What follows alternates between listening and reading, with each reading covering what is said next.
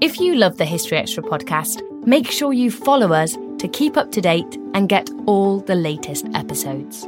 Thanks for your support, and I do hope you enjoy this episode. Are you looking for a view of the world that's a bit different? Hi, I'm Jason Palmer, a host of The Weekend Intelligence, a podcast from The Economist. Join us to hear the stories that matter most to our correspondents and editors. Every Saturday, we introduce you to people and ideas that take you outside the ordinary and expand your horizons one episode at a time. Join us and see the world from a new perspective. To listen free until May 31st, search Spotify for The Weekend Intelligence.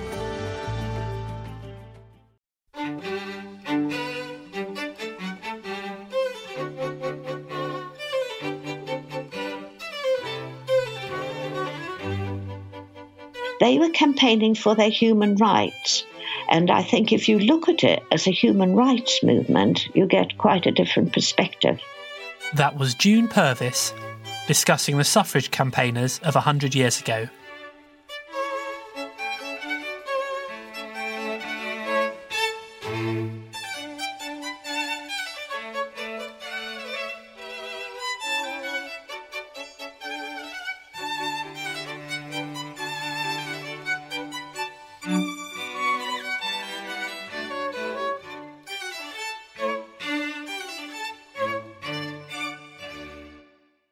Listening to the History Extra podcast from BBC History Magazine. We're the UK's best selling history magazine, available in print and several digital formats all over the world. Find out more at historyextra.com forward slash subscribe or look out for us in your digital newsstand or app store. Hello, and welcome to the History Extra podcast. I'm Rob Attar, the editor of BBC History Magazine. This is our second episode of the week devoted to the story of the battle for votes for women, on the centenary of some British women being granted the vote in 1918. Today's interview is with June Purvis, Emeritus Professor of Women's and Gender History at the University of Portsmouth, and author of a new biography of Christabel Pankhurst.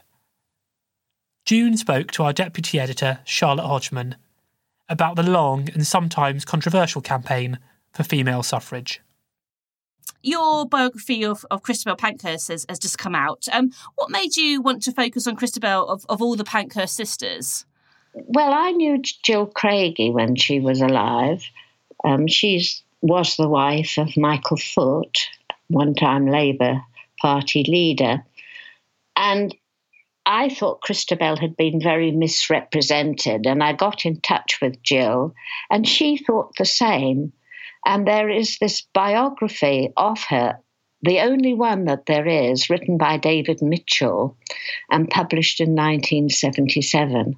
And it is so anti feminist.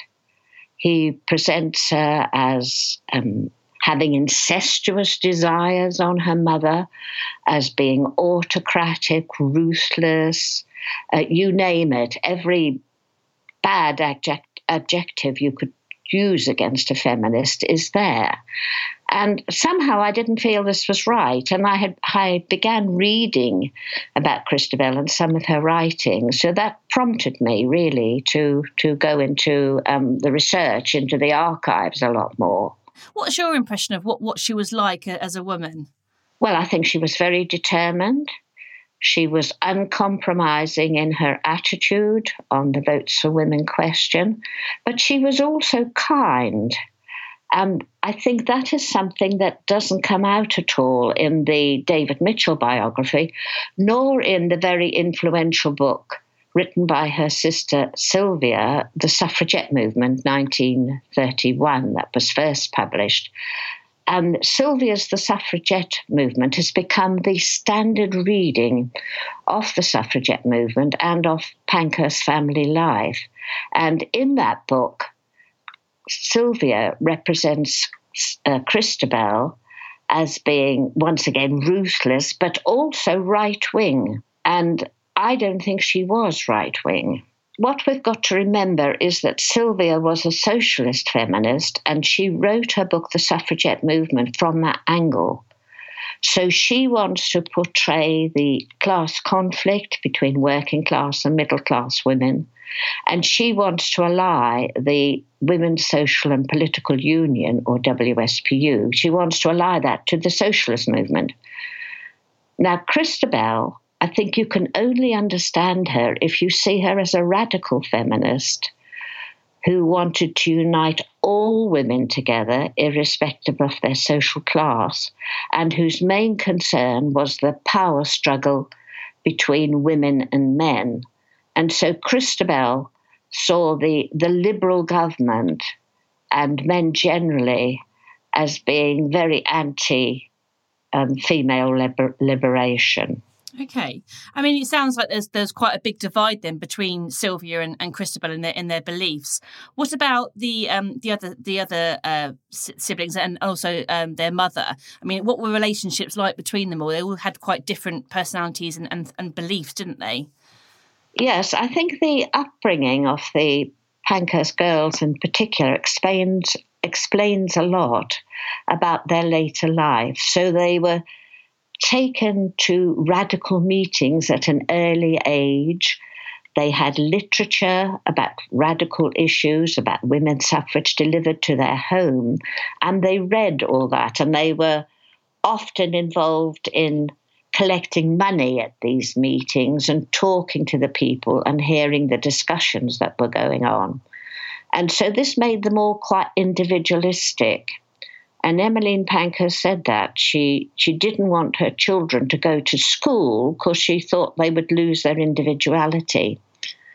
And what you find is that there was a particular rivalry rivalry that developed between Christabel and Sylvia as they grew older. When they were younger, Christabel was very much the older sister who looked after Sylvia, who had poor eyesight and didn't learn to read until she was about six or so.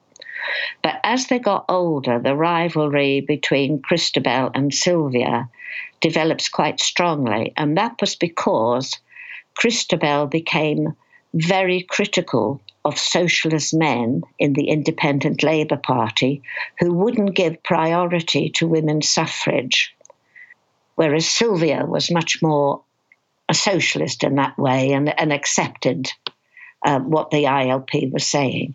Okay, I mean, you've also you previously described Christabel as being um, her mother's favourite. Would you? Is that something you still stand by? Yes, Christabel was her mother's favourite child. She was the only child that Emmeline breastfed, and all all the children knew that, and they accepted it. But she was also very bright and being the eldest, you know, treated much more like an adult. Um, I mean, her first sort of real, uh, she sort of came to public notice was in during a Liberal Party meeting when she she sort of interrupted by by shouting demands for, for voting rights for women. Um, what what impact did this have sort of on her and also on, on the cause itself? The Free Trade Hall meeting on the 13th of October 1903, when Christabel and Annie Kenney asked a question about votes for women from um, the Liberal MP, Sir Edward Grey, that was very important because they waited till the end of his speech, asked their questions, he didn't reply. Then they were told to put the question in writing, which they did, and he still didn't comment. And so then they jumped up and shouted out, um, Will the Liberal government, will a Liberal government give votes to women? That was very, very important because they were rushed outside where um, they were arrested because Christabel committed the technical offence of spitting at a policeman. And so they were arrested. And in the police court next day, they refused to pay a fine, but chose imprisonment instead. Christabel had a week, Annie had five days in prison. And of course, that was taken up by the press and splashed on the front pages, and it brought a lot of women into the WSPU. Don't forget, it was women only. And that I think that shows how brilliant Christabel was as a tactician. She was the key strategist of the WSPU, and she devised all sorts of tactics like this to make the Votes for Women campaign um, a national campaign. I mean, what what was prison like for her um, at, at this this time in history? What, what what was she experienced when she was in prison? They were put in a Strangeways prison in in Manchester, um, and she found her quite claustrophobic, as did Annie. Annie, in particular, found it very difficult. And when they went to chapel, um, Christabel made sure that she held Annie's hand because Annie was finding it very difficult. And Christabel also writes about the wooden spoon that prisoners had to eat their horrible sort of food with, and how it, it couldn't be cleaned properly, and how there wasn't a hot water to wash the dishes that they use for their food. I mean, I mean, prison. Um, sort of, they were a number of the sisters. Well, Sylvia and and Christabel were sort of went to prison a number of times, didn't they? Um, went and hung, uh, Sylvia went on hunger strike. I don't know whether Christabel did she? No, no, no, she didn't. And I think because she was the key strategist and tactician of the WSPU, they wanted to keep her out of prison. Um, so that was an agreement with her and her mother and with Emmeline Pethick Lawrence, who was the other leader of the WSPU. Okay. Um, I mean, Sylvia um, had to experience force feeding, didn't she? Um, can you maybe just explain a little bit about the the sort of government thinking behind this? What what you know what were they hoping to achieve by by doing this to, to the suffragettes? Yes, well, um, it was in July 1909 that Marion Wallace Dunlop went on hunger strike, and she was released after 71 hours, and the the WSPU and Christabel and Emmeline Pankhurst, they all thought, oh, this is wonderful. We've got a tactic with which to beat the government. But of course, by the end of September 1909, the government was forcibly feeding hunger striking women. And they justified that in terms of saving them from dying. You know, these were women who would starve themselves to death. And they also said it was a common practice on lunatics, that was the word they used at the time, um, and those who were mentally um, impaired in other ways. I mean, and it would have been a, a horrific experience for them being forcibly fed was a horrific experience. And if you read the accounts of the women who were forcibly fed, it, it brought tears to my eyes.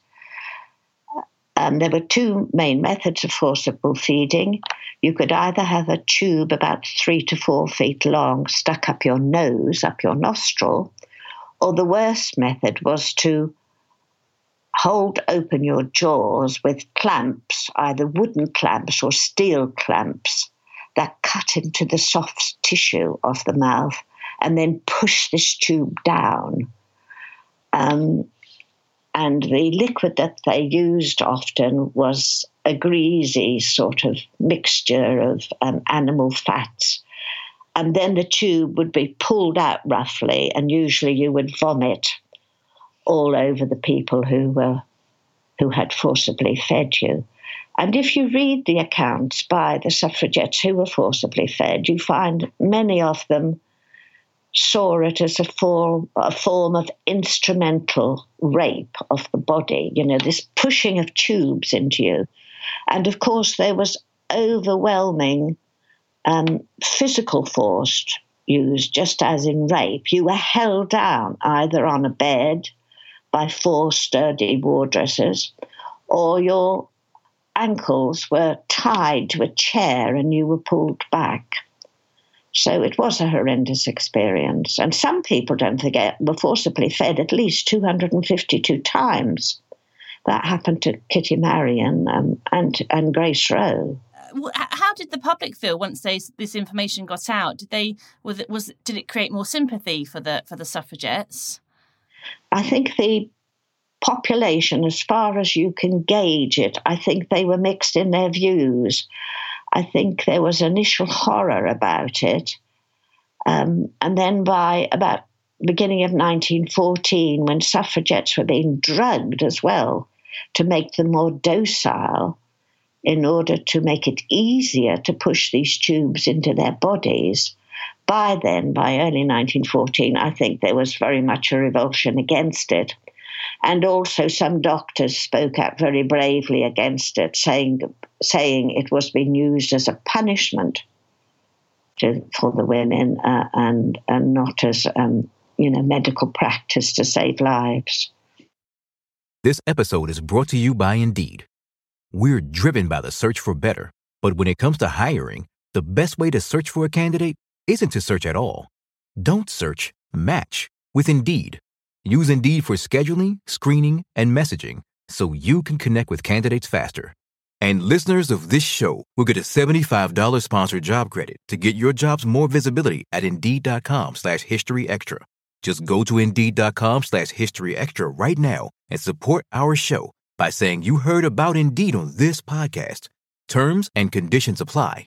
Need to hire? You need Indeed. We don't always realize just how much our negative thoughts and experiences stick with us and weigh us down. You may find your brain constantly running through a highlight reel of bad moments. That comment your friend made last week that hurt your feelings, that frustrating thing your mum does, or that silly thing you said in a meeting. Maybe it's time to get it all off your chest, whether it's a tiny annoyance or something much bigger. Talking about it can give you some relief and lead you to a potential solution. That's where therapy comes in. It's a safe space to share whatever's weighing you down and learn to process it so your internal highlight reel can focus on the good stuff. And BetterHelp offers affordable online therapy on a schedule that works for you. Connect with a licensed therapist by text, phone, or video call. Start the process in minutes and switch therapists anytime. Let it out with BetterHelp. Visit betterhelp.com slash historyextra today to get 10% off your first month. That's betterhelp, H-E-L-P dot com slash historyextra. One of the enduring debates um, about the suffragettes is their use of uh, of violence um, and whether it was justified um, in, in, in getting the vote. Um, how did Christabel feel about the sort of militant side of, of the cause and, and the use of violence to w- to win the vote for women? Well, I think it's a much, a much misunderstood term, militancy, as she developed it and as the suffragettes um, spoke about it. It included a wide range of behavior, behaviors. So for Christabel, militancy meant throwing off the slave spirit that she thought women had developed, whereby they were always subservient to men. So for her, it meant women being articulate, demanding, not asking politely for their political rights. And it involved a wide range of activities. So it could involve um, setting fire to a post box, you know, destroying the mail.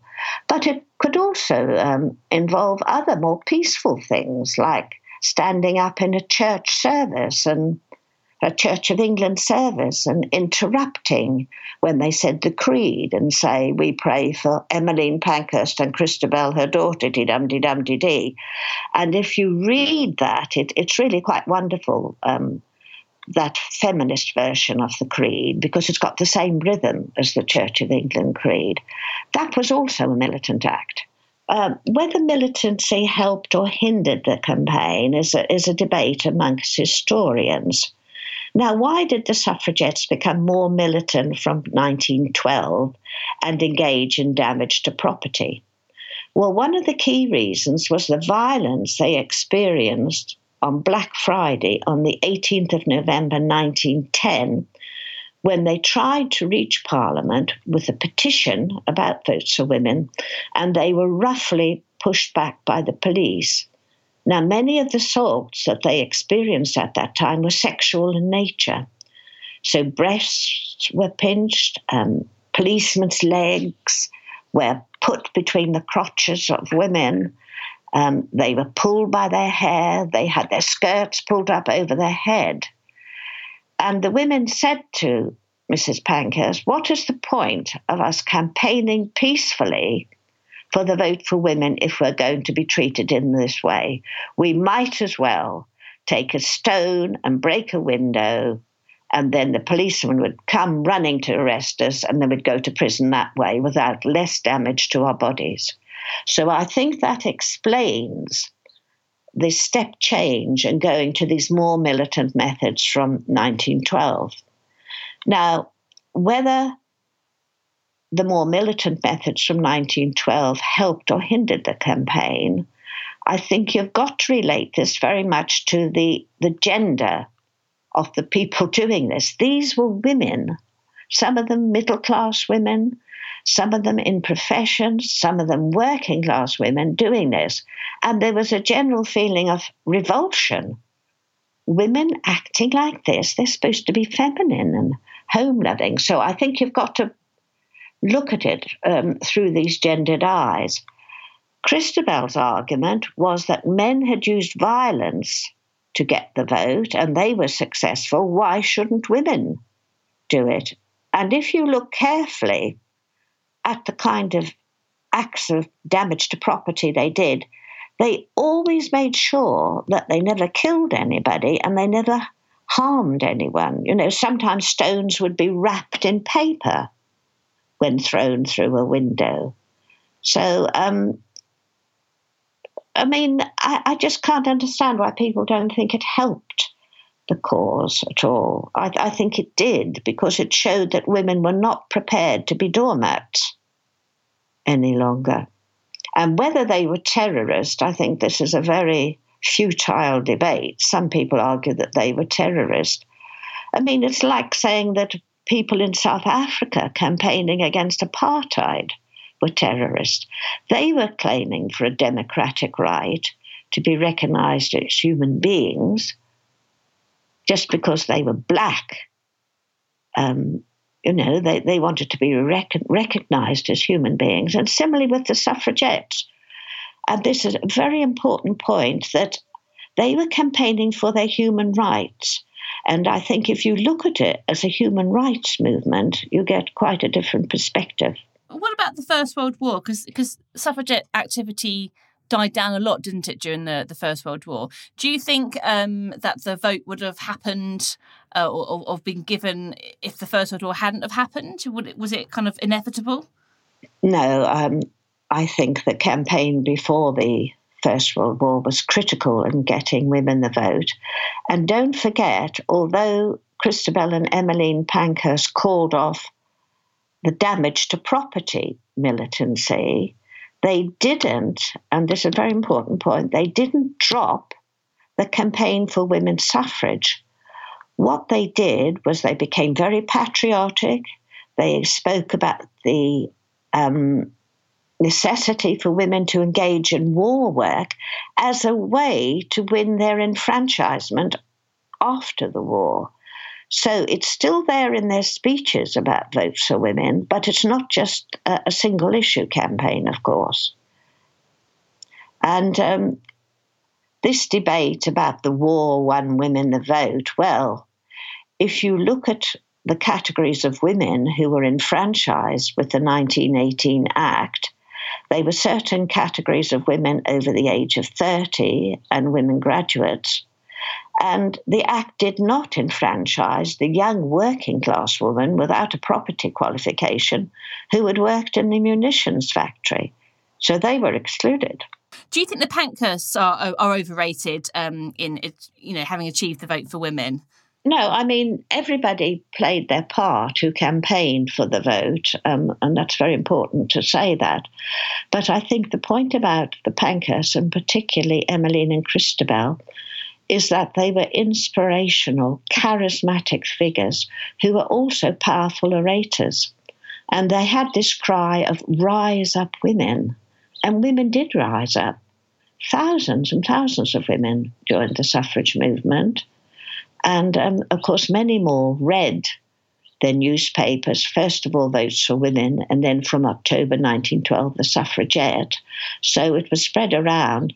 And women would sometimes just give money to the suffragette cause, but they wouldn't engage in the militant acts.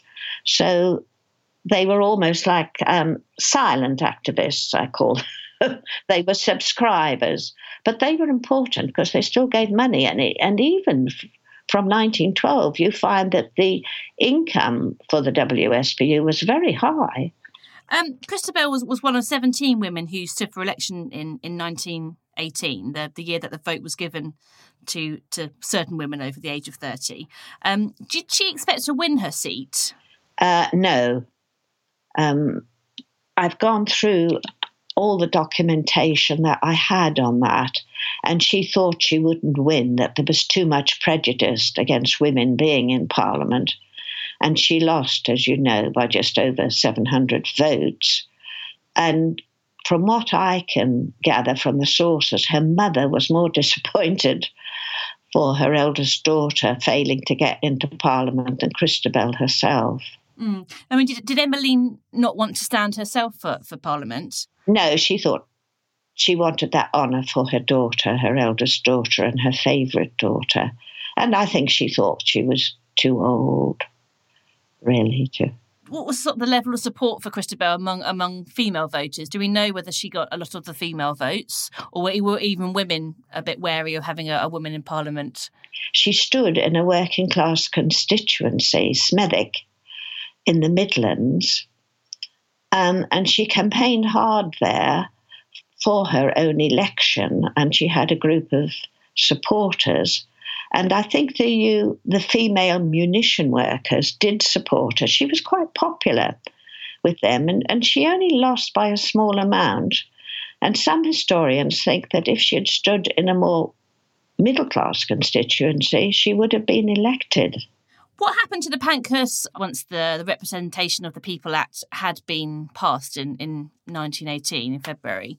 Uh, what what did the Pankhurst do after that? Did they continue campaigning for for those women who were still disenfranchised, or did they go off and do different things?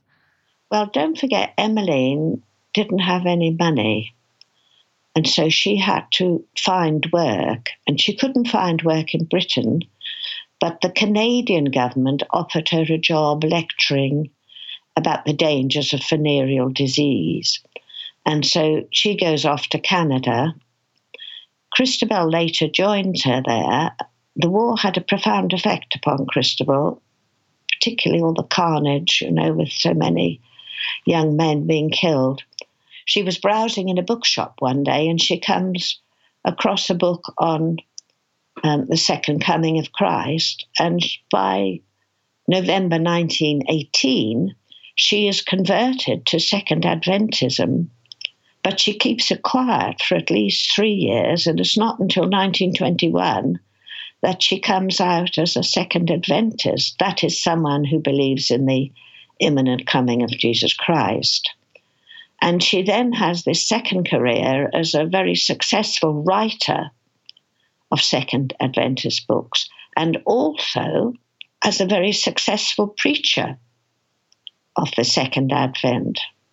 What is interesting about this phase in her life that she often emphasizes the role of women in Christianity.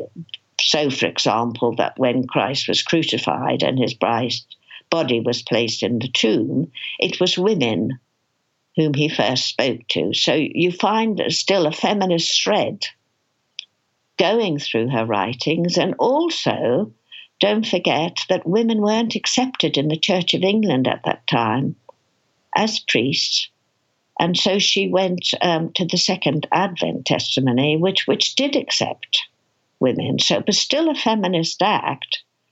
There were still few women preachers at that time, and, and she was very successful in that. And of course, she was living in the United States then, which I think is much more, um, where Christianity is much more acceptable. So from 1940, she lived in the United States until she died in 1958. Sylvia, on the other hand, um, after 1918, became more left wing. She became a founder, one of the founders of the British Communist Party, and she came to believe in extra parliamentary activity. And then in 1927, she gave birth to a son while she was unmarried and of course, as you probably know, that deeply upset her mother because she thought it was such a disgrace to the Pankhurst name. Because Sylvia went to the news of the world and told her story about being a single mother and how her mother had neglected her and wouldn't answer her letters when she wrote to her about the birth of her son. And what had happened, in fact, is that Christabel and some other friends had deliberately not shown these letters to Emmeline because she was already quite worn out after all her imprisonments. And so she didn't know about this child. And the first she first time she found out about it was when she read the Sunday newspapers. And Emmeline by then was standing as a conservative candidate. And she just went downhill from that. And you find a lot of the aged suffragettes blamed Sylvia for the early death of her mother. That's very sad, isn't it? It's, it yeah, it is. Quite, quite, a fractured family in, in the end. Yes, it was. And, You know, I've, I've written quite a bit about their childhood. And I do think the fact that they were treated as individuals and treated like little adults almost, particularly the two eldest girls, um, Christabel and Sylvia. And this emphasis upon individuality was, was so important for them. I wonder if that explains why they had such different paths in life. We haven't spoken about the youngest girl, Adela. Um, I mean, she was committed to socialism like Sylvia, and she couldn't make up her mind what she wanted to do from 1912. First of all, she wanted to be a writer, and her mother, Emily, was very worried about that because she thought she can't support herself for the rest of her life um, just by writing. Then she wanted to be a teacher, um, then she goes off to be a governess with Helen Archdale, who is very kind to her, looks after her. And then by 1914, Emmeline has got it into her head that somehow um, Adela is going to set up a rival organization to Christabel's. And so she arranges for this youngest daughter to go out to Australia and and that's that is what happened. So Adela goes to Australia, strongly socialist, marries a trade unionist, and very much into the socialist movement. But then, towards the end of her life, um, she contacts her mother and says, I agree with you, and, and turns right wing and converts to Roman Catholicism. So it, you know, they, they really do have a, a divergence of ways, these women. And and in the meantime, back back in uh, in England, uh, did the suffragette movement continue? Were people still campaigning for for more women to get the vote? Um, yes. Um, let me just go back to where were we? 1918. Yes, 1918. Because Emmeline goes off to Canada because she's got to earn a living. often the campaign for the vote was left to other groups, uh, the Six Point Group, etc., uh, and some of the suffragists. And so they did campaign then to kept pressure up, I should say, on the government to introduce equality for women on the same terms as men for parliamentary voting. And it was a conservative government under Baldwin who actually brought in equality for women, voting at the same age as men, that is the age of 21. The Ramsay MacDonald government, the Labour government of the early 1920s, didn't do that, despite saying that they might. And I think that is something that the Labour Party ought to consider. They didn't do that. And that was something that Emmeline and Christabel were very conscious of. of. And of course, Emmeline never lived to see, did she, the, the, the vote being given to all, to all women? No, I think that's, you know, one of the tragedies of history. She knew it was coming, but she died, as you know, a few weeks before it finally came. That was June Purvis. Christabel Pankhurst, a biography, is out now, published by Routledge. And June is one of the contributors to our February edition, which is a women's suffrage special. Look out for it now in all good retailers and in our digital formats. Well, that's about it for today, but please do rejoin us on Monday when we'll be looking at a very different aspect of the year 1918 the Spanish flu outbreak. Thanks for listening to this History Extra podcast, which was produced by Jack Fletcher. Do let us know what you think about this episode by emailing podcast at historyextra.com and we might read out your messages in future editions. Alternatively, why not keep in touch via Twitter or Facebook, where you'll find us at History Extra. For more great history content, don't forget to visit our website, historyextra.com, which is full of history articles, quizzes, image galleries, and more. Plus, it's where you can download hundreds of previous episodes of this podcast.